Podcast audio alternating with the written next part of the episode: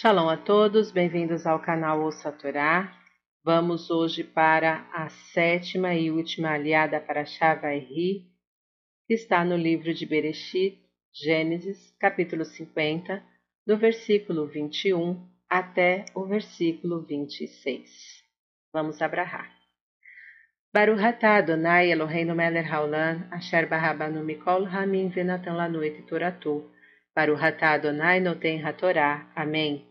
Bendito sejas tu, eterno nosso Deus, Rei do Universo, que nos escolheste dentre todos os povos e nos deste a tua Torá. Bendito sejas tu, eterno, que outorgas a Torá. Amém. E agora não temais, eu vos sustentarei a vós e as vossas crianças. E consolou-os, e falou-lhes ao coração. E esteve José no Egito, ele e a casa de seu pai. E viveu José cento e dez anos.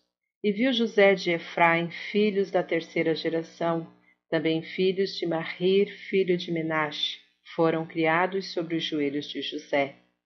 E disse José a seus irmãos: Eu morro, e Deus certamente vos visitará, e vos fará subir desta terra, a terra que jurou a Abraão, a Isaque e a Jacó. E fez jurar José aos filhos de Israel, dizendo: Certamente vos visitará Deus, e farei subir meus ossos daqui. E morreu José com a idade de cento e dez anos, e embalsamaram-no, e foi posto num caixão no Egito. Amém. Baruch atah Adonai Eloheinu melech haolam, asher natan lanu Torah temet v'hayo lanatah betocheinu, Baruch atah Adonai noten hatorá. Amém. Bendito sejas tu, eterno nosso Deus, Rei do Universo, que nos deste a Torá da verdade, e com ela a vida eterna plantaste em nós. Bendito sejas tu, eterno, que outorgas a Torá. Amém. 110 anos, versículo 22. Segundo o Talmud, uma das causas que abreviam os anos da existência da pessoa é o defeito moral de dar mostras de superioridade foi por esta razão que José morreu antes de seus irmãos, pois o versículo Êxodo 1,6 disse: E morreu José e todos os seus irmãos, etc. Primeiro José e depois seus irmãos. Versículo 25: Farei subir meus ossos daqui. Os restos de José foram levados mais tarde do Egito pelos israelitas e sepultados na cidade de Shechem, no campo que Jacó comprou dos filhos de Ramor, pai de Shechem, por cem moedas de prata, conforme Josué 24:32. Isso foi como recompensa de Deus a José por haver sepultado o pai deles em Canaã.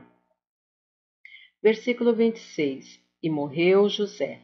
José morre no Galute, fora de Israel, mas deseja ser enterrado em Canaã, a terra prometida aos patriarcas não pode admitir que seu corpo descanse em um país impuro, como era o Egito, e por isso faz os filhos de Israel jurarem que levarão seus restos para a terra de seus ancestrais.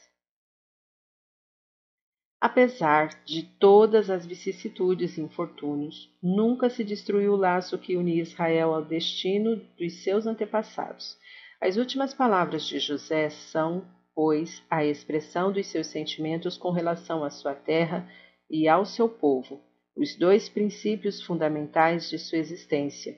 Os filhos de Israel estavam rodeados pelo perigo da assimilação aos costumes do Egito. Esse país era o núcleo da ciência oculta, da feitiçaria e do ocultismo, e ao mesmo tempo a maior potência cultural e política do mundo conhecido. Nesse contexto debatiam-se as famílias de Israel, Deveriam elas buscar caminhos artificiais que as integrassem ao meio ambiente? Devia Israel buscar a paz nacional com o Grande Egito? Apesar disso, Israel não se compactuou, não perdeu sua moral, nem mudou seu idioma e preservou o seu nome. Continuou sendo Israel, continuou vivendo e proclamando Shema Israel, Hashem Eloheinu, Hashem Errad. Ouve Israel, o Eterno é nosso Deus, o Eterno é um só. Termina assim a parte mais dramática do relato do Gênesis, e a Torá passa a narração para outro importante período da história dos filhos de Israel, o Êxodo. Hazak, Hazak, Venit, Hazek. Força, força, que sejamos todos fortalecidos. Amém. Tá gostando do conteúdo do canal? Não se esqueça, curta, comenta, compartilha, se inscreve e ativa o sininho e fique por dentro de todas as novidades. Shalom a todos!